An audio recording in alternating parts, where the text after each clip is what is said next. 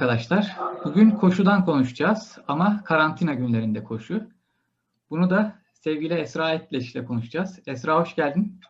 Hoş bulduk. Merhaba Ümit. Merhaba. Şimdi sen medikal sektöründe faaliyet gösteren bir firmada çalışıyorsun ama aslında Evet. İngilizce ve Fransızca bilen e, yayın evlerinde çalışmış bir e, editör ve çevirmensin öyle değil mi? E, Eski editör ve çevirmen diyelim. Artık biraz o sektörden uzaklaştım. Artık sağlık turizmiyle uğraşıyorum. Evet. E, neler yapmıştın peki? O yayın evleri süreci ne kadar sürmüştü? Kaç sene sürmüştü? Şöyle söyleyeyim aslında e, iletişim fakültesi mezunuyum ben ve oradan sonra çeşitli kurumsal dergilerde e, çalıştım. Yani e, ekonomi dergisinden mimari dergisine kadar birçok dergide e, muhabirlik yaptım. Sonrasında yayın evlerinde çalıştım. Orada da bir 3-4 senelik bir geçmişim vardı. Yani toplasam 5 senelik gibi bir süreçten sonra e, kurumsal iletişime girdim sağlık sektörüne. Oradan da şu anda son e, 4 senedir bu şekilde devam ediyorum medikal Evet. sektörde. Evet, çok güzel.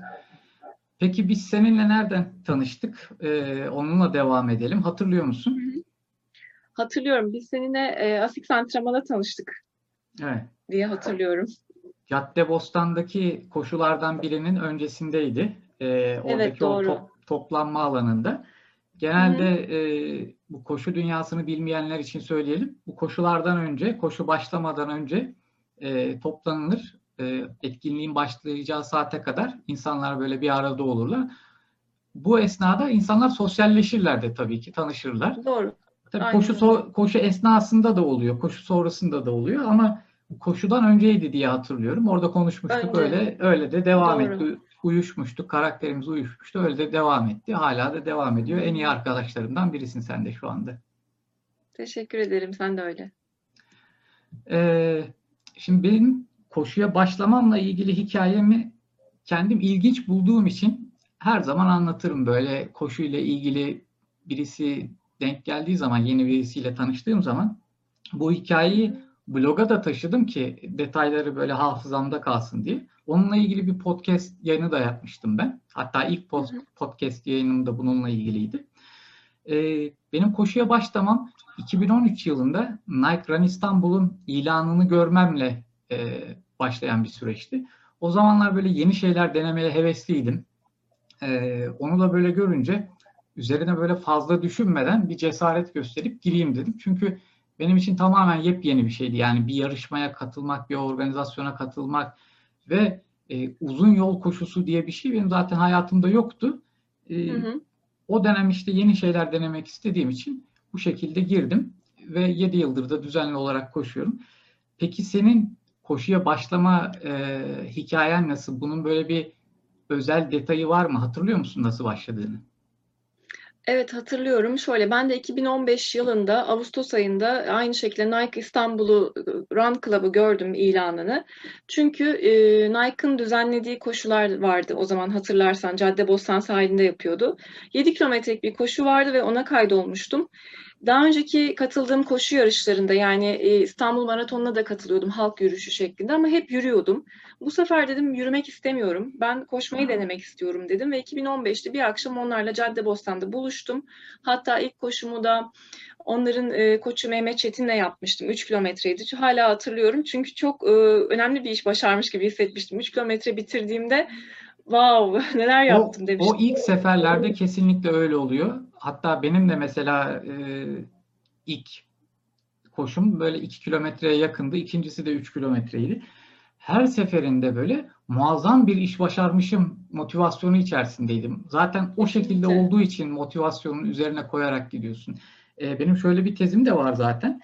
E, başarıya giden yolda tek bir çizgi izlemektense zafere giden yolda böyle e, ufak ufak böyle minik zaferler kazandığın zaman daha çok motive oluyorsun. O zaman uzun dönemli motivasyonunu koruyabiliyorsun. Bizim de böyle Aynen işte öyle. Yavaş yavaş mesafeyi arttırmamız da o uzun dönemli motivasyonu sağlamamızı e, neden olmuş. Kesinlikle öyle. Bir de o zamanki o dönemki ekip de çok e, motive edici bir ekipti. Hem pacer'ları hem koçları çok eğlenceli geçtiğini hatırlıyorum. Nike'ın ben ben sana şöyle söyleyeyim. 2013 yılında ben işte koşmaya başladım. Ee, ilk zaten 2-3 senemde çok fazla hangi yarışı bulduysam katıldım. Hangi organizasyonu e, bulduysam e, gittim. Ondan sonra hangi grubu gördüysem onlarla koşmaya gittim. E, bir yandan normal gruplar vardı. Bir yandan da markaların kendi organize ettiği gruplar vardı. Evet. Ya şöyle söyleyeyim açıkçası benim bu 7 yıllık koşu e, geçmişimde Nike'ın o dönemki yaptığı organizasyonların çeşitliliği, kalitesi, derinliği kadar e, güzel bir organizasyon hatırlamıyorum ve en güzel yılları da zaten o dediğin gibi o 2015-2016 arasıydı. Hatta e, Nike Women Victory Run vardı galiba. Sen ona da katılmıştın evet, evet. öyle değil mi? Ona ona da katıldım ben. Ee, çok keyifli geçtiğini hatırlıyorum. Nike gerçekten bu işi çok iyi yapıyordu. Ee, keşke Bayağı devam bütçe de etse. ayırıyordu. Umarım devam eder. Hatta koşu dışında e, bir kere su adayı kapatmışlardı. Sadece kadınlara yönelik. E, Anneler Günü'ne denk gelen bir günde hatırlıyorum. E, böyle dünyaca ünlü fitness koçlarını getirmişti. Onlarla bütün gün süren bir antrenman programı hazırlamıştı. Şahane işler yapıyorlardı gerçekten. Evet, bayağı bütçe de ayırıyorlardı. Ben de şeyi hatırlıyorum. Mesela Kandilli Rasathanesi'ni onlar da kapatmışlardı. Rasathaneye gidip e, teleskopu normalde hayatında nasıl görürsün? Gidip teleskopla fotoğraf çektiriyorduk. Işıklandırıyorlardı. Bir de o dönemlerde Winter Chaser diye bir e, organizasyon vardı Nike'ın. Hatırlar mısın bilmiyorum. O da şuydu. Kışın en sert günlerine Evet. denk gelen günlerde böyle belli noktalardan başlayıp Nike aracına e, gittiğinde ufak tefek böyle ödüller kazanıyordun. Bilmiyorum sana Doğru. denk geliyor muydu? Evet hatır, hatırladım. Katılamadım ama hatırladım o Evet ben ona iki kere falan katılmıştım. Böyle yağmurun ve rüzgarın en sert olduğu günlere denk gelmişti. O yüzden e, bir de onun finalini yaptılar. Finale de şeyde olmuştu. Belgrad Ormanı'nda. Neşet Suyu parkurunda. Şimdi sen o parkuru bilirsin. 6 kilometrelik bir parkur. Evet. Şimdi organizasyon gece yapılmıştı ve 2 kilometre e, gidip dönüyorduk. Pardon 1 kilometre gidip dönüyorduk. O 1 kilometrelik mesafeyi e, gece işte ağaçlara ledler bağlamışlar, altlardan ışıklar yakmışlar falan filan.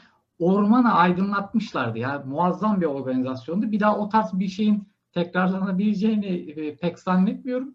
E, Ben de çok zor, çok önemli bir işti ve hani koşudan sonra da işte dağıttıkları hediyeler olsun. O mesela buz gibi soğuktasın. İşte orada şeyler getirmişler böyle e, e, dev ısıtıcılar getirmişler. Ondan sonra onu bitirdikten sonra sucuğunu alıyorsun, hediyeni alıyorsun falan filan. Nasıl diyeyim sana? Yani seni bir çocuk gibi şımartıyor. Her açıdan mutlu ediyor. Yani mideni de mutlu ediyor, e, zihnini de mutlu ediyor. Her açıdan mutlu ediyordu. O yüzden e, Nike'ın o dönemki organizasyonları gerçekten unutulmayacak. Hakkını teslim etmek lazım. Gerçekten motive ediyordu ve devamını istiyordun yani. Bu Kesinlikle şekilde istiyorum. organizasyonu yapınca istiyordun mutlaka. Evet. Yani sporu sevdirme konusunda çok başarılı işler yaptılar. Ee, belki de şu dönemde koşucuların artmasındaki en büyük paylardan biri de Nike'ındır diye düşünüyorum. Kesinlikle. Zaten bu organizasyonların yapılmasının en büyük sebebi de şu. Ee, şimdi mesela koşu bir alt kategori. Ee, Bu kategoriyi genişlettiğin zaman sen o sektörün lideriysen o kategoriyi genişlettiğin zaman o kategoriyle ilgili daha fazla insana ayakkabı satabilirsin, e, koşu tişörtü satabilirsin, ekipman satabilirsin. Öncelikle o kategoriyi genişletmen gerekiyor. Nike o anlamda bayağı önemli bir iş yaptı. Bugüne kadar yaptığı organizasyonlarda da e, yanlış hatırlamıyorsam e, 10 bin farklı kişiyi de organizasyonlarında bir şekilde koşturmayı başarmış. Bu da çok önemli bir. Başar, ba- başarmıştır gerçekten e, önemli bir veri. Hatta şu anda da bildiğim kadarıyla kendisi Nike İstanbul Run Club olarak değil ama başka alt markaları da destekleyerek başka grupları bir şekilde insanları hala koşturuyor. Hala ürünlere ulaşmalarını sağlıyor. Evet, No Reason Co, Beat, e, Bir- Volt, Volt Floyd'du galiba. Volt Floyd. Bunları Bir destekliyor. de şey Urban galiba var. Öyle bir şey de var. Ha, Urban Club Urban'ı gibi. da destekliyor galiba. Evet, Evet. Urban. Yani Evet. başarılılar.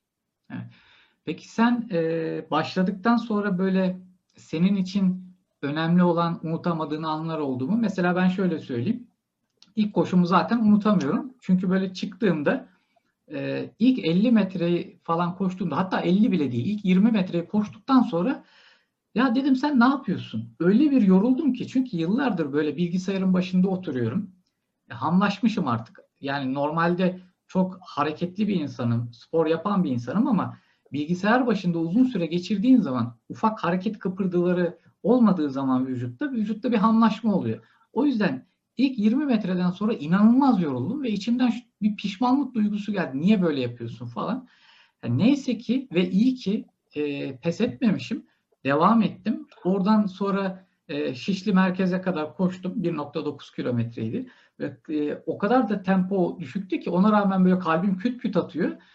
Nabzımın tekrar böyle yerine gelmesi 10 dakika falan sürmüştü. Şimdi e, o esnada da şey diye düşünüyordum. Ya sen ne yapıyorsun abicim? Ne yapıyorsun yani? Ne yapıyorsun Evet, diye düşünüyorum. Her koşuda beyninden geçiyor ama o ne yapıyorsun? Evet diye. ya hala geçiyor. Doğru Hala geçiyor Hala yani. geçiyor. Ya en zor zamanlarında geçiyor ama yani böyle çok yorulduğun, yıprandığın zamanlarda böyle Bitirmek istiyorsun artık. ya lanet olsun bitsin diyorsun yani. Eve gideyim, duşumu Evet. alayım, yaşıyorum bununla falan böyle e, şeyine kapılıyorsun.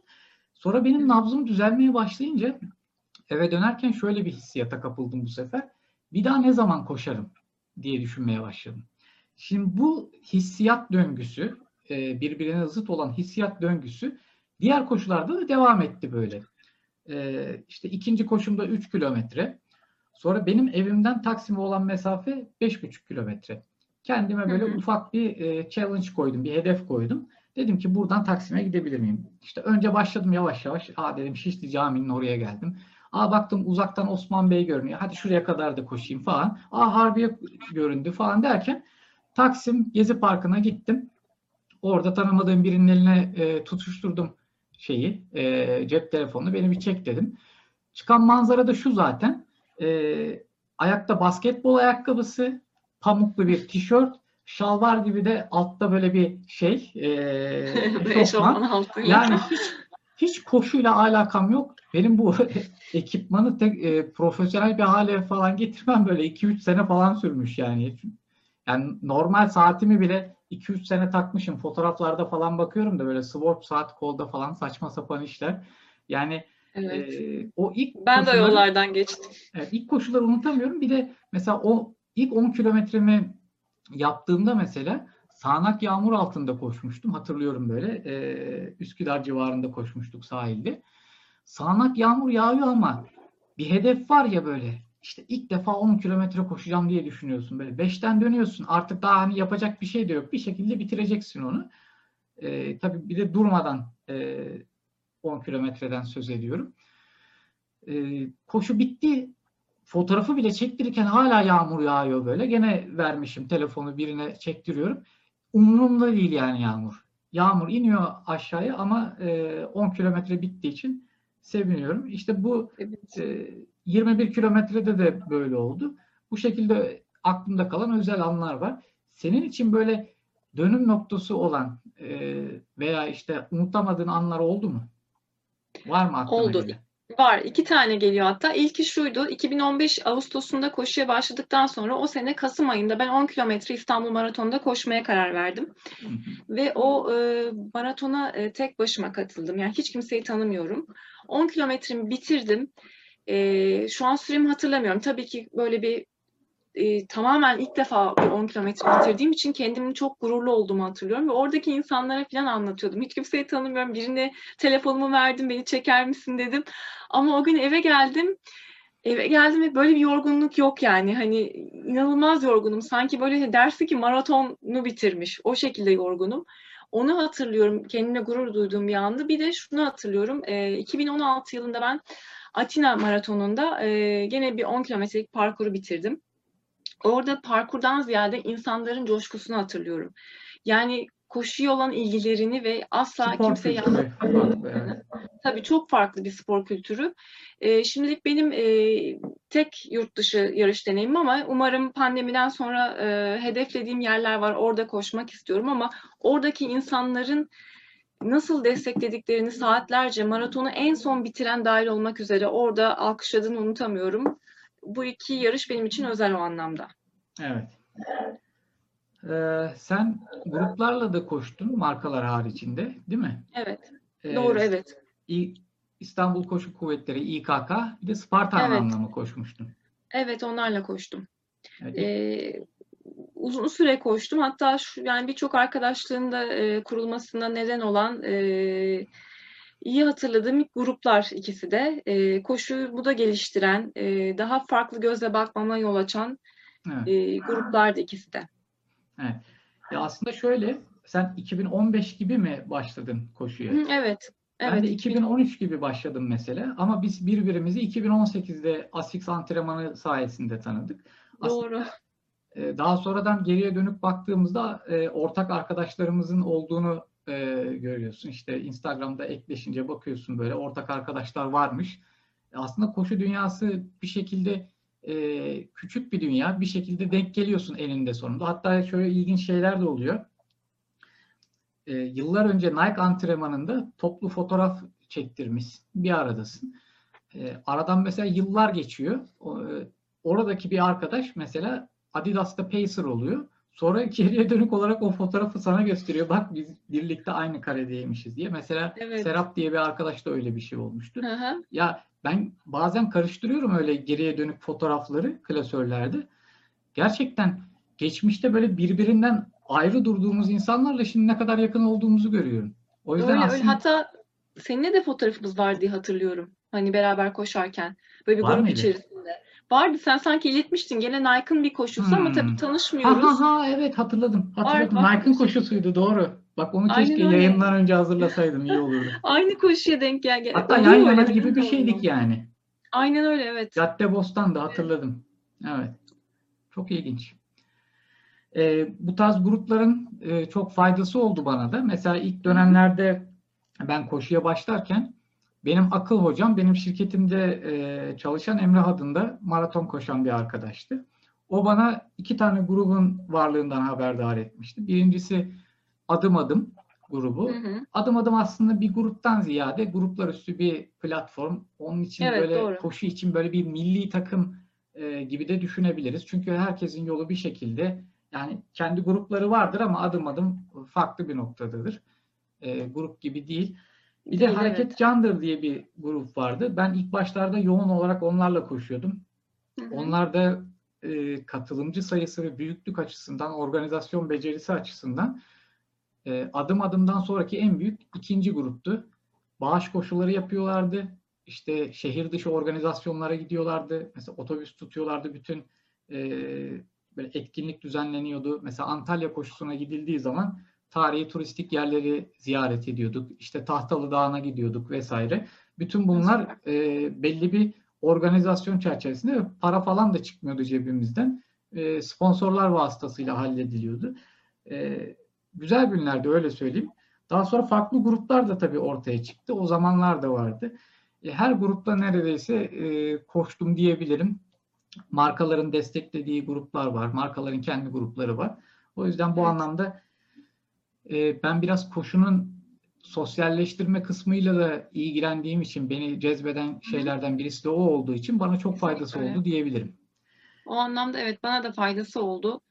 Ee, hem terapi gibi geliyordu hem de dediğim gibi sosyalleşip yeni insanlarla e, şey tanışabiliyordum. Bir de benim en çok hoşuma giden şey normalde bir araya gelmeyecek olan insanların bu koşu çevresinde buluşması. Yani ne mesleği ya da e, maddi durumu, kültürel durumu ne olursa olsun çok farklı insanlarla Çok tanışabiliyordum. güzel bir noktaya temas ettin. Şöyle ilginç bir şey var.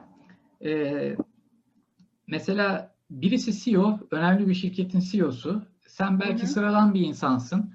Ee, bir başka insan farklı bir meslekten. Herkes bir arada kimse kimsenin işiyle falan ilgilenmiyor. Ya normalde bir yere gittiğin zaman e, işte ya nerelisin diye sorarlar ya da ne iş yapıyorsun diye sorarlar. İlk iki soru budur yani. Türkiye'de Aynen genel öyle. ortalama muhabbetin başlangıcında bunlar konuşulur. Ama ben koşu dünyasında ne iş yapıyorsun sorusunu mesela beni aylarca yıllarca tanıyan insanlar bile sormadığını biliyorum. İlgilenmiyorlar onunla. Seni Evet. gördü, seni gördükleri zaman, seni tanıdıkları zaman senin onlara verdiğin izlenim o o karakterle ilgileniyorlar. Yani ya özel bir durum varsa o zaman belki e, işinle ilgileniyorlar ama dediğin gibi böyle bir anlamı var, e, farklı bir yanı var. Farklı meslek gruplarından, e, farklı sosyoekonomik gruplardan insanları bir araya getirip e, tek bir topluluk oluşturuyor. Öyle farklı bir e, durum Bu var. çok e, özel bir şey olduğunu düşünüyorum. Çünkü hemen hemen bilmiyorum hiçbir sporda bu şekilde böyle bir şey yok. Çünkü ayakkabını ayağına geçiren herkesin katılabileceği, ulaşabileceği, herkesin herkesle dediğin gibi hani ne iş yapıyorsun sorusu akıllara gelmiyor. Daha çok ortak konu koşu olduğu için sen Evet. o fabrika işçisi miymiş, e, müdür müymüş bunu hiç düşünmüyorsun açıkçası. Kesinlikle. Şimdi eee, şöyle bir şeyden de bahsedeyim. Eee, sen koşu temposu olarak ve başlangıçta mesela mesafe olarak bizim ilk koştuğumuz dönemlerde bana yakın böyle bir tempoda koşuyordun. Bana yakın mesafelerde koşuyordun. Benim şimdi koşuya ilk başladığım dönemlerde birlikte koştuğum insanlar veya işte sonradan senin gibi tanıdığım ve işte benimle benzer tempoda koşan veya benzer mesafelerde koşan e, insanlar, koşucular zaman içerisinde böyle e, ya işte patika koşucusu oldu, ya maraton koştu, ya böyle e, farklı şeyler yaptı, triatlet oldu. Ya herkes böyle bir adım üzerine koyarak gitti. Bir adım, iki adım. Biraz daha böyle hedefi ilerletti. Bense biraz e, başladığım yerde kaldım. 7 yıl önce başladığım yer neresiyse orada kaldım. E, aslında ben bundan şikayet etmiyorum çünkü benim de hedefim bu. Çünkü ben koşuyu e, hayatımın en önemli şeyi olarak sadece görmüyorum. Buna ayırabilecek e, işte vakit ve uğraşı olanaklarını ona göre ayarlıyorum ve ben, benim için koşu bir hobi, bir eğlence. E, gruplarla birlikte özellikle koştuğum zaman daha çok keyif alıyorum. Çünkü hem de sosyalleşiyorsun. O yüzden e, ben özellikle bir hedef olmadıktan sonra çok uzun e, koşmak veya böyle ağır hazırlıklara girmeyi sevmiyorum. Normalde ben mesela defalarca yarım maraton da koştum. Ama Hı hı. işte onların hazırlıkları da e, biraz daha yoğun koşmayı gerektiriyor. O tarz mesela Evet. hedefler olduğu zaman biraz daha yoğun koştuğum oluyor. E, ama genel anlamda ben biraz daha böyle kısa mesafelerde koşmayı seviyorum. E, grup koşuları, şehir koşularını seviyorum patikadan ziyade. Şimdi Evet, senin far- farklı bir durumun var. Ya Hı hı. tahminimce sen gruplarla başladığına göre sen de herhalde benim gibi başladın önce. Öyle değil mi? Aynen öyle o şekilde başladım. Yani Öyle. beraber koşmanın motivasyonuyla başladım. E ama daha sonra böyle patika koşularını keşfettin herhalde. Ondan sonra da Evet. e, şimdi yani Esra ne koşucusu diye sorsalar direkt patika koşucusu derim. Seni öyle tanımlarım. E peki nasıl oldu bu? Senin patika koşusuna iten şey neydi? Nasıl başladın? Ee, şöyle oldu. Ben e, aslında patika ile ciddi anlamda bir senedir patika koşuyorum. Ciddi anlamda dediğim yani daha düzenli olarak o şekilde söyleyeyim. Daha çok uzun mesafelere henüz çıkmadım. Ben koşuya başladığımda dediğin nokta doğruydu. Benim de hayattaki sorumluluklarım daha farklıydı, daha ağırdı. Ee, çocuklarım var iki tane. O zamanlar çok küçüklerdi ve dolayısıyla çok uzun mesafelere çıkmam ya da çok uzun süreler vakit ayırmam pek mümkün değildi. Ee, geçtiğimiz sene ben e, Salomon'un antrenmanlarına gitmeye başladım Aydos'a ve Hı hı. m, doğada olmanın bana daha çok keyif verdiğini fark ettim. Bu e, sessizlik ve mutlaka hız odaklı gitmemek, bunlar benim için e, daha ilgi çekici noktalar haline geldi. Hı hı. Ve orada o doğanın içerisindeki ne olacağını bilmiyorsun. O anlamda bir takım zorluklara o anda çözüm üretmek, bunlar benim daha ilgi çekici geliyor bana patikada. Ve böyle kaç kilometre gittim, kaç pace'le gittimden ziyade o andan içinde bulunduğum ortamdan keyif almak daha çok hoşuma gitti. Bu yüzden bir senedir e, her fırsatını bulduğumda e, patikaya gitmeye çalışıyorum. Fotoğrafları da şu anda zaten gösteriyorsun. Ee, birazcık e, tabii daha farklı hedeflerim var artık. Biraz daha e, koşuya daha fazla vakit ayırabilecek bir yerdeyim şu anda. Hı hı. Bu anlamda da e, 2021 yılında pandemi izin verirse biraz daha uzun mesafeler. Çünkü şu zamana kadar ben sadece yarım maraton mesafesi koştum en fazla. Bunun üzerine çıkmak istiyorum ama bunu koşu yol koşularından ziyade e, patikada yapmak istiyorum. Hı hı. E, bunun için de e, hedeflerim var, çalışıyorum. Çok güzel. Peki e, bu patika koşularında sen e, ayda ne kadar koşman gerekiyor? Yani ne kadar koşuyorsun sıklık olarak, kilometre olarak? Nasıl bir programın oluyor? Ya şöyle aslında çok yüksek bir volümde değilim şu anda. Yani 200 kilometre gibi bir e, koşu oluyor en fazla. Hı hı. Ama e, tabii bir e, 2021 yılı- bir yılındaki hedefler doğrultusunda bunlar artacak kademeli olarak. E, tabii hafta sonu yasakları hiç iyi olmadı. Onu da arada Ona ekleyeyim. geleceğiz. Ona geleceğiz. Tamam. Yani onun dışında yani mümkün mertebe e, her fırsatta e, patikaya gitmeye çalışıyorum. Patikanın şöyle bir şeyi var. Hmm, Yol koşusu yapmak daha kolay. Çünkü ayakkabılarını giyip kapıdan çıktığın zaman istediğin yerde koşabilirsin. Ama patika Evet. koşusu İstanbul'da birazcık daha zaman ayırmayı gerektiriyor. Daha ekip halinde hareket ettirmeyi gerektiriyor. Çünkü Bu lojistik anlamda bir sıkıntısı var. Var evet doğru Araç ve olmadan olmaz. araç olmadan olmuyor Ee, ve mümkün mertebe yalnız koşmamaya çalışıyorum. Hani bazı yerler buldum Şile'de. Orada yalnız çıkabiliyorum yaz aylarında ama hani İstanbul'da henüz cesaret etmedim. Ee, güvenlik sorunu olabiliyor çünkü. Evet. Ee, bu anlamda biraz daha e, beni uğraştırıyor ama e, gittiğime de değiyor. Evet. Yani bu ayda ne kadar koşuyorsun meselesinin içinde şöyle bir şey söyleyeyim ben. Benim şehir içi koşularında mesela bu 7 senedir takip ettiğim, fark ettiğim bir şey var. O da şu.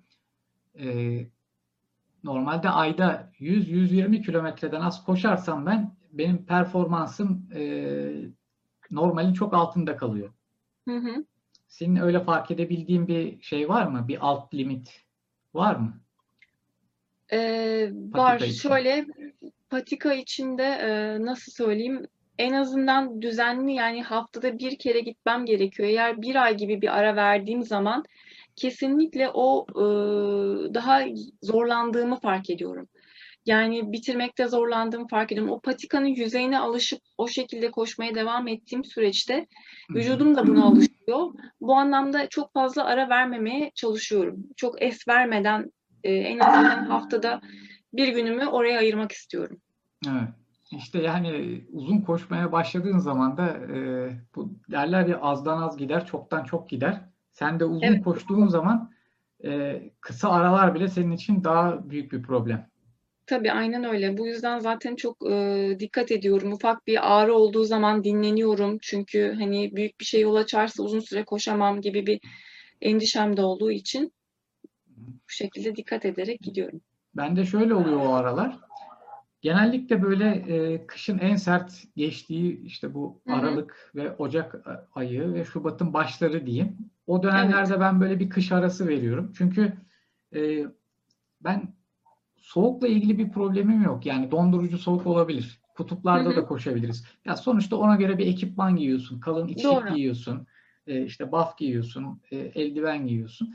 Koşmaya başladığın zaman vücudun ısındığı için de bir şekilde problem yaşamıyorsun ilk 5-10 dakikadan sonra. Hı hı. Ama işin içine yağmur girdiği zaman benim için can sıkıcı bir hal alıyor. Çünkü e, yağmur seni tepeden ıslatıyor bir. Bir ha- hastalık riskin olabilir. Bir de konforun düşüyor. Görüşün Tabii. düşüyor. Tabii. E, ondan daha can sıkıcı olan yanı tependen inen suyun dışında bir de yerde de su birikintisi oluyor. Ona bastığın zaman kalkan su da seni ıslatıyor. Şimdi böyle olduğu zaman böyle e, koşudan başka şeylere artık e, kafa yormak e, zorunda kalıyorsun. Allah ıslandım, şu oldu, bu oldu falan. E, bir de şu var aslında. Şimdi koşarken hadi yağmur yağsa problem değil ya da ıslansan. Sonuçta üstünü değiştiriyorsun Hı falan. hı. Ama e, koşacağın yer sonuçta evinin yanı olmuyor. Onun için bir yere gitmen gerekiyor. Ki İstanbul'da belli yerlere gidebiliyorsun. Şimdi Doğru. oraya gittin mesela sahilde koşacaksın. Oraya giderken toplu taşıma kullanıyorsun. işte bir şey araçla gidiyorsun vesaire.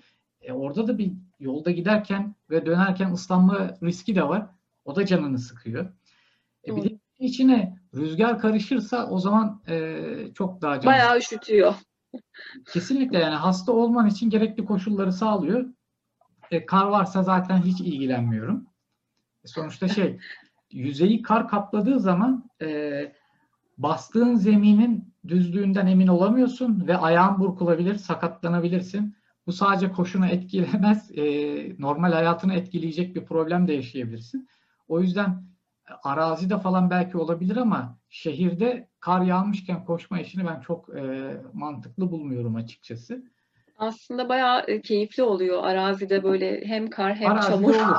hem yağmur o bayağı keyifli oluyor. Arazide olur çünkü arazide zemin bir şekilde yumuşak ama mesela burada kaldırımda gidiyorsun. Kaldırıma güveniyorsun. Onun düz olduğunu düşünüyorsun. Ama İstanbul'da ki kaldırımlar Evet. malum. Maalesef evet. Kaldırım taşının biri alçak, biri yüksek vesaire böyle. Bastığın zaman e, ayağın göçebilir, yanına denk gelebilir, burkulabilir. E, böyle risklerle de uğraşmaya gerek yok. O yüzden ben kışın genelde ara veriyorum. Bir de böyle yazın e, aslında yazın koşmak problem değil çünkü genelde akşamları koşuyoruz. Daha serin Hı hı. oluyor ama bazen böyle işte bayramlara, tatillere vesaire denk geldiği zaman koşu grupları da e, ara verdiği zaman bazen Ara orada da bir iki hafta ara verdiğim oluyor. Ve performansımı benim de yakalamam e, böyle bir iki ay ara vermişsem yaklaşık e, bir buçuk ayı falan buluyor. Belli bir e, şeye gelmem. Aslında koşunun da sevdiğim yanlarından biri şu, çok adil bir spor. Yani ne verirsen onu sana geri veriyor. Ara verdiğinde direkt geri düşüyorsun ama sonra onu yakalaman da mümkün oluyor. Ne kadar çok çalışırsan o kadar sonuca ulaşabildiğin e, güzel bir şey Evet. açıkçası. Adil bir spor. Adil. Ama şöyle söyleyeyim sana. Mesela kalistenik diye bir spor var. İşte bu barın Evet, üstüne hı çıkıyorsun, takla atıyorsun falan filan. Şimdi mesela onda bu kadar ara verdiğin zaman e, tekrardan belli bir performansı bulman o kadar ağır olmuyor mesela. O yüzden e, koşuda biraz daha ağır aslında o. Çünkü şey Doğru. Şimdi ayaklarının alışması gerekiyor o tempoya, o şiddete. Ee, Bunun dışında bir de kondisyonunun da yerine gelmesi gerekiyor. Yani tek Hı bir faktör yok. Ayaklarının belli bir şiddete alışması gerekiyor tekrardan. Yorulmaman gerekiyor. Evet. Çünkü e, kas yorgunluğu olmaması gerekiyor. Bir de kondisyonunu tekrardan kazanman gerekiyor. E, bu iki şeyi bir arada sağlamak biraz daha diğer sporlara göre aslında zor. Ama Zor, şu var evet. tabii yani tamamen sıfırdan e, koşuya başlamış gibi de olmuyorsun tabii. Yok, işte. o kadar olmuyor. Birazcık gerilemiş oluyorsun tabii ki. Hani belli e, eskiden şu hızla koşuyordum şeyleri biraz daha sabırlı olmak gerekiyor ama hani tamamen de sıfıra dönmüyorsun. Tabii bu da birazcık da verdiğinde araya bağlı. Onu da söylemem gerekiyor. Evet. Peki sen e, şu ana kadar hangi e, patika yarışlarına katıldın veya onun dışında hangi yarışlara da katıldın? E, en uzun ne kadar koştun? Mesela Ya en yarım uzun- maraton mu demiştin? Ya, evet yarım maraton mesafesi koştum. Onlar, Patikada da aynı e, mı? Patikada da aynı ama patikada şöyle oldu. Ee, yarım maraton mesafesi e, Efes'te koşacaktım. Yani Efes'te koştum ama yarış olarak koşamadım. Çünkü biz oraya gittikten sonra bu sene Mart ayında iptal oldu yarış. Hı hı. Ee, işaretlendiği için aynı parkuru koştum. Ama tabii ki bir yarış e, hızında değildi. Ama en azından orayı da deneyimlemiş oldum. Bir O yarım heyecanı maraton da vermez tabii.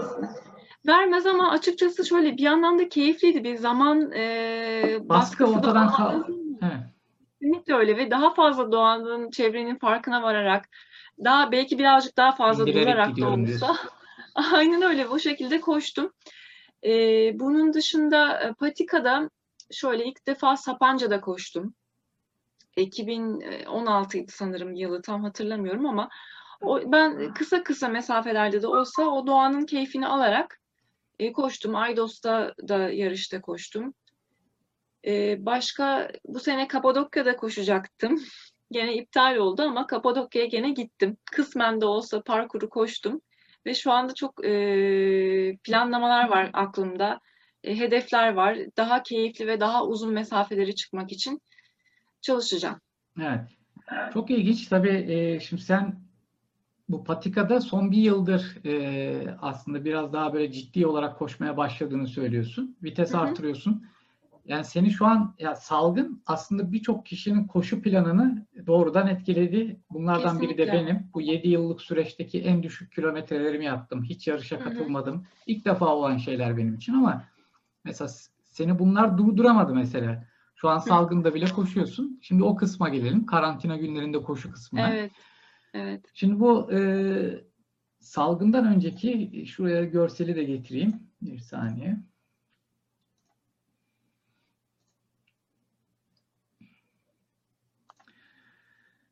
Şimdi salgından e, önce de ben e, ya genellikle işte bu kış arasını atlattıktan sonra veya işte yazın birkaç ay böyle koştuktan sonra performansımın en iyi noktasına geliyorum. Eğer 3 ay e, kadar böyle aralıksız bir şekilde koşmuşsam özellikle pist koşuları olduğu zaman performansımın en iyi noktasına geliyorum. Şu gördüğüm fotoğraf da Burhan Felek, Üsküdar'daki Hı hı, Burhan Felek evet. pistinden çekilen. salgından önce koştuğum son koşunun fotoğrafı. Ee, Şey miydi burada e, Cooper testi mi yaptılar? Burada Cooper testi yapılmıştı. Gayet Hı de iyi bir e, sonuç da almıştım. İki gruba ayrılmıştı. İkinci grubun ilk gelenlerinden biriydim. E, hatta Tarih de çok manidar. efendim? Tarih çok manidar 10 Mart. Yani evet kesinlikle. E, zaten bu, bu çarşamba günüydü yanlış hatırlamıyorsam. E, zaten pazartesi günü de işte bu 16 Mart'a denk gelen günde yine tarihi yanlış hatırlamıyorsam işte bütün grup koşularının iptal edildiği, yavaş yavaş Hı hı. işte kısıtlamaların başladığı güne denk Başladı. geliyor. Doğru. Ee, o gün de ben Adidas antrenmanına gidecektim. Ee, Bebek'teki antrenmana gidecektim. İptal olmuştu o gün. O yüzden bu benim son koşum olarak böyle kaldı. Ee, aylarca koşamadım. Tabii o esnada sen de koştun. Ee, Hı hı. Evine yakın parklarda koştun. Şimdi oraya Evet. geleceğiz. Ee, bu da daha sonra tekrardan böyle işte Ağustos ayında ve devamında biz yeniden koşmaya başladık. Çünkü gruplar yavaş yavaş geri dönmeye başladılar. Özellikle burada Adidas'ın inisiyatif alıp geri dönmesi çok önemliydi, çok değerliydi. Evet. Ben de zaten e, şu yaklaşık son iki yıldır falan ağırlıklı olarak Adidas Runners'ta koşuyorum.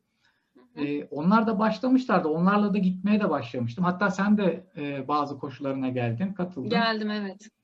Yani işte bu vaka sayıları falan olsun belli bir standartta gidiyordu ve e, insanlar alışmıştı. Biz de alışmıştık. E, gruplara giriyorduk, koşuyorduk. Bir şekilde idare ediyorduk yani koşudan önce maske vesaire diyerek.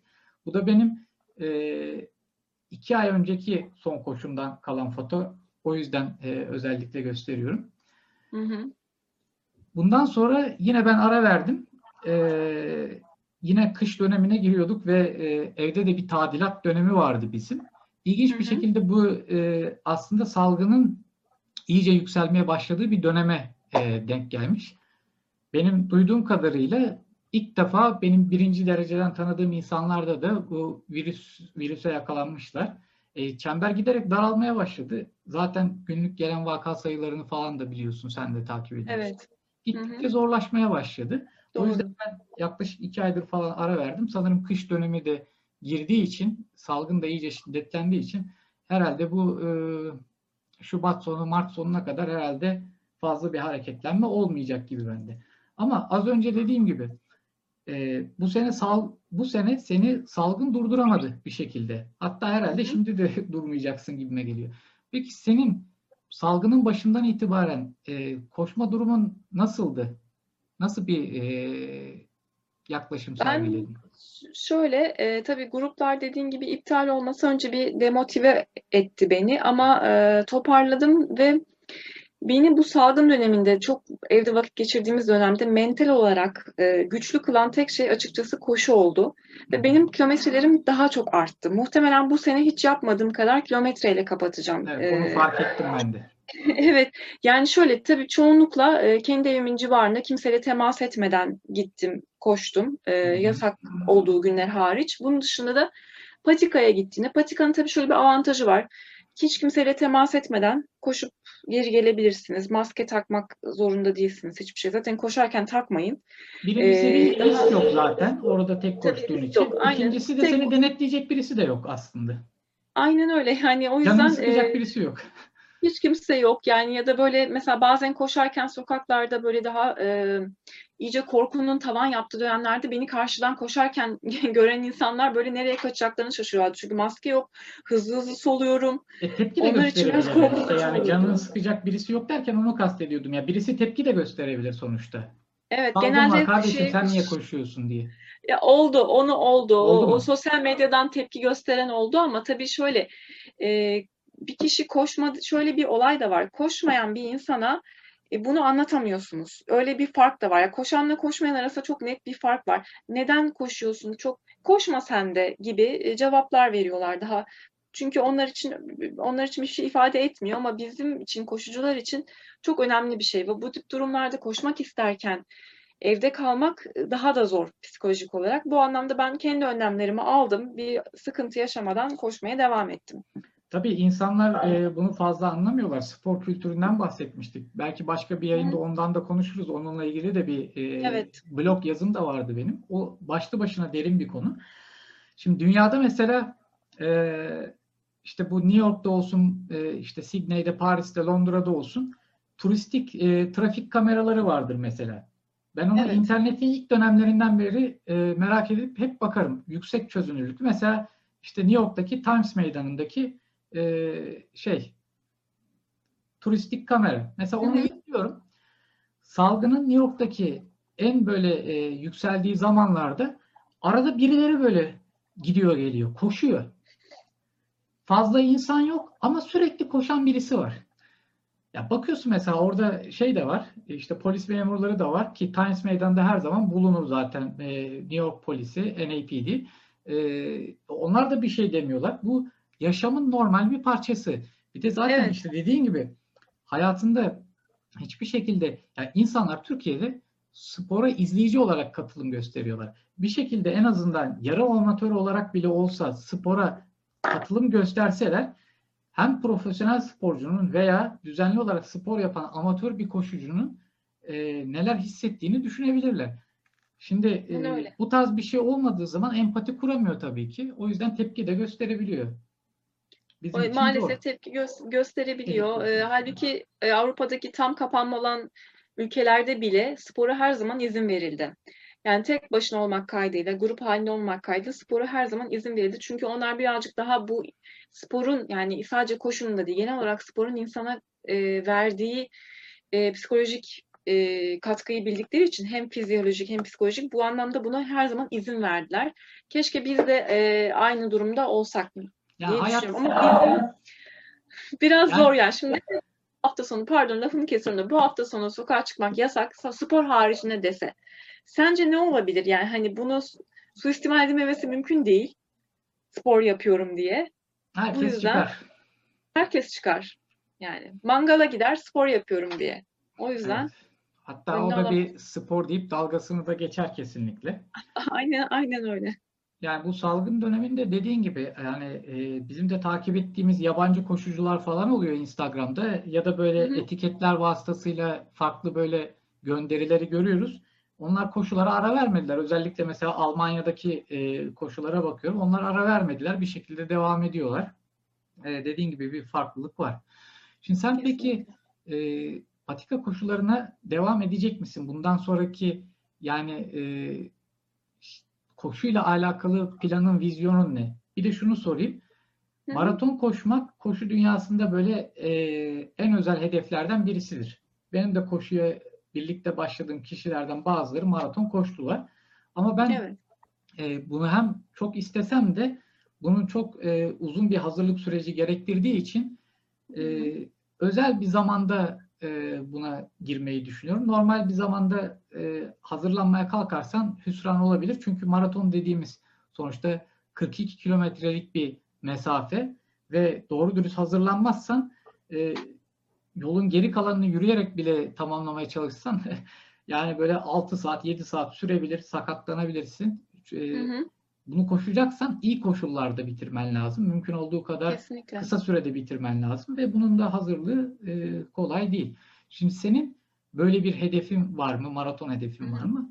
Ve işte patika koşuları ile ilgili veya genel olarak koşu ile ilgili bundan sonra hedeflerin neler? Ee, tabii ki öncelikle bir maraton koşma isteğim var. Hani onu en azından bir kere denemek istiyorum ama mümkünse Londra ya da Berlin maratonu hayalim var. Ve güzel de bir noktaya değindin. Ee, şey kilometreleri artırırken hani sadece bitirmiş olmak için bitirmek istemiyorum. Bunca senedir de birazcık daha temkinli olarak ilerlememin sebebi bu. Hazır hissetmek istiyorum. Ee, buna uygun antrenman yapmak istiyorum. Hem patikada hem de bir maraton hazırlığında. E, çünkü ne var bitiririz ya diye giden arkadaşlarımız oluyor ve daha sonra başka sorunlar yaşıyorlar. O süreçte o koşu sırasında çok acı çekiyorlar. E, bitirdikleri zaman sonrasında sakatlık yaşayabiliyorlar. Toparlanmaları uzun sürüyor. Bu yüzden hazırlıklı ol- olabileceğim bir zaman dilimi olursa hani şey vardır ya hani e, benim için doğru olan zaman e, yapmam gereken zamandır gibi bir laf var. Tam hatırlayamadım ama hani bu süreçte bunu bekliyorum. Patika koşularında dediğim gibi biraz biraz vites arttırıp E, beslenmeyi de işin içine sokarak birazcık beslenme konusunda da ilerlemem gerektiğini düşünüyorum. Daha e, uygun, daha uzun mesafeleri çıktığında çünkü o da daha fazla önem kazanan bir konu oluyor. Hı hı. E, pandeminin el verdiği sürece, izin verdiği sürece devam edeceğim. Yarış hedeflerim var e, dediğim gibi 2021'de ama şu anda hiçbir şey söyleyemiyorum. E, ama ben onlara hazırlanmaya devam edeceğim. Birazcık daha da 30 kilometre gibi e, mesafelere çıkmak istiyorum 2021 yılında. Evet. Peki e, bu triatlet olmak, Iron Woman olmak gibi böyle net bir hedefin olmasa da bir şeyin var mı? Böyle bir hayalin var mı? E, ya açıkçası şu anda yok. Çünkü çok ciddi emek isteyen bir durum ve şöyle aslında benim yüzmenin yeri bende ayrı. Ben spora ilk başta yüzmeyle başladım. E, bu yüzden hala en çok koşuda bu kadar koşmama rağmen en çok rahat ettiğim şey yüzme aslında. Ama hani bisikletle ilgili pek bir deneyimim yok. O yüzden şu anlamda birazcık daha koşuya bağlı Evet. olarak devam edeceğim. En uzun ne kadar yüzdün? En uzun ne kadar yüzdüm? Ee, yani 2000 metreden fazla yüzdüm. Ay, gayet iyi. Bu şey var. Samsung'un kıtalar arası yüzme yarışı var her sene düzenlenen. Evet. Evet Mesela doğru gördüm. Ona katılmayı düşünüyor musun? O da 6 Aslında kilometre düşünüyorum. falan galiba. Ee, yani dediğim gibi antrenman yapabilirsem katılmak istediğim bir şey de yüzme yarışları aynı zamanda. Çünkü e, çok keyifli ama hani o koşuya da benzemez. Durup yürüyeyim diyemezsin. O yüzden e, Ya en onu- fazla şu olur yani hani e, bir problem çıktığı zaman seni gelip alabilecek birileri alıyorlar. oluyor. Evet doğru. Aynen Ya, öyle. Ben aç- açıkçası ona çok özeniyorum ama benim e, yüzmeyle ilgili senin gibi bir altyapım yok mesela. O yüzden bilmiyorum yani 200 metre gidip gittikten sonra mı beni e, kayığa alırlar, bota alırlar onu hiç bilmediğim için. Ya sonuçta 6 Aslında- kilometre de ciddi bir mesafe. Ciddi, çok ciddi mesafe. Hazır yorar olmadan yani. zor. Tabii çok yorar ama şöyle e, bir yandan da insan şey de diyor hani e, denemeden de bilemiyoruz bazı şeyleri. İşte böyle bir optimize ederek hayatımıza hani hiç yapmadan değil de en azından birazcık daha hazırlıklı olmakta ben faydalı görüyorum. Ya bir de bir lisans da ona mı çıkartacağız şimdi? Yüzme lisansı. Ona lisans gerekiyor bir de biliyorsun. Lisans olayları da ne kadar zor onu da biliyorsun yani. Biliyorum Biraz şu anda ben birlikte onun mücadelesini verdik. Hatırlıyorsun. Evet evet. Bu hafta önümüzdeki Doktor hafta ben lisansıma neydi.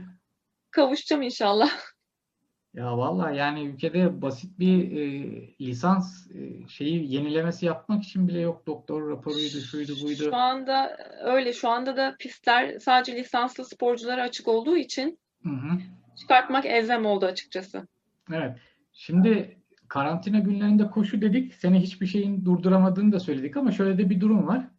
Ee, yeni gelişmeye göre artık hafta sonları da çıkılamayacağı için senin artık e, planların değişiyor. Çünkü sen hafta sonları gidiyordun Hı hı. ve hafta sonları sabahları gidip Instagram'dan o güzel postları atıyordun. Ben şurada koştum, burada koştum diye hep arazi Evet. fotoğrafları geliyordu böyle.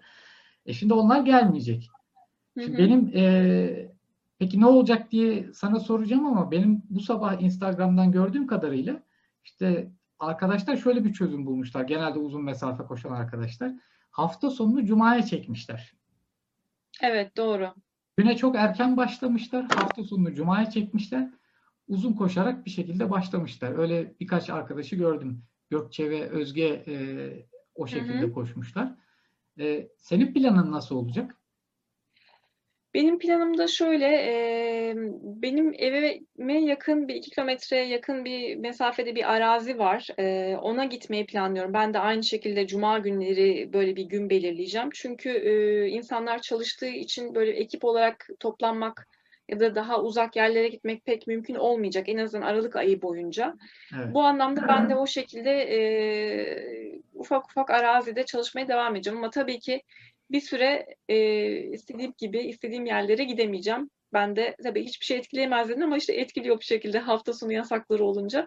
Ve tabii hafta sonu içi, sonu yasak olunca hafta içine her şey yüklenecek. Bu da aslında çok da ideal bir şey değil. Çünkü diyelim 4 koşu yapıyorsunuz, 5 koşu yapıyorsunuz. Hafta içi her gün koşmanız çok yıpratıcı bir şey. Vücuda E, dinlenecek süreyi tanımamış oluyorsun. Hem öyle hem de beyin olarak da her gün koşmak e, çok keyif veren bir şey değil bir süre sonra. Evet. Zorunluluğa dönüştüğü noktada keyif alamıyorsunuz. E, bu yüzden e, bakı- bakacağım. Şu anda zaten ilk hedef yarışım e, benim yani her zaman tabii her zaman patika koşmayacağım. Mesela bir yarım maraton hedefim var Anatolia'da ama bu sefer süre hedefli gideceğim. Çünkü bundan önce koştuğum yarım maratonları hiçbir süre hedefli ve çok yoğun bir hazırlık yapmadım. Evet. Ee, o yüzden bu yasaklarda birazcık daha koşabileceğim şey açıkçası yol koşusu olduğu için biraz böleceğim. Evet. Şimdi e, koşuyla alakalı olmayan birileri e, denk gelip izlese herhalde şey derdi yani derdinize sizin diye düşünebilirdi. evet. Yani E, bizi- bizim de derdimiz bu işte. E, evet. Şimdi senin ve benim e, özellikle biz salgın döneminde biraz daha yakınlaştık. Daha fazla konuşmaya başladık. Özellikle bizim e, konuştuğumuz konulardan ve işte bizim ortak noktalarımızdan biri de böyle farklı sporlarla ilgileniyor olmamız. Ondan sonra ki- kişisel anlamda kendimizi biraz daha farklı e, şeylere yöneltmemiz.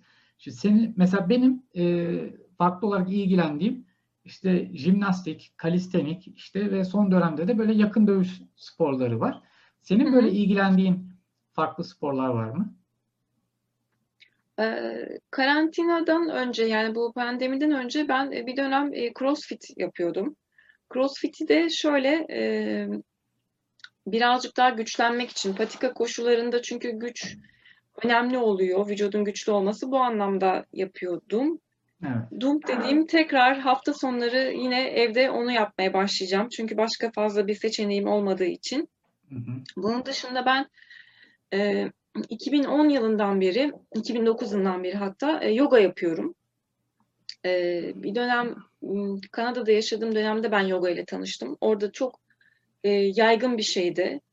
E, ve Türkiye'de daha o zamanlar o kadar fazla yaygın değil. Daha az stüdyo vardı ve daha e, biliyorsun birazcık daha pahalı bir şey bu tip özel dersler Türkiye'de. Orada çok yaygın olduğunu görüp orada başladım. Şu anda artık kendim yapabilecek e, seviyedeyim. Buna devam ediyorum. Evet, çok güzel. E, bundan sonra fa- farklı gündemler olursa yine onlarla da ilgili konuşuruz seninle. Esra çok teşekkür ediyorum. Tabii ki. Ben teşekkür ederim. Kendine iyi bak, görüşmek üzere. Sen de iyi bak. Görüşmek üzere.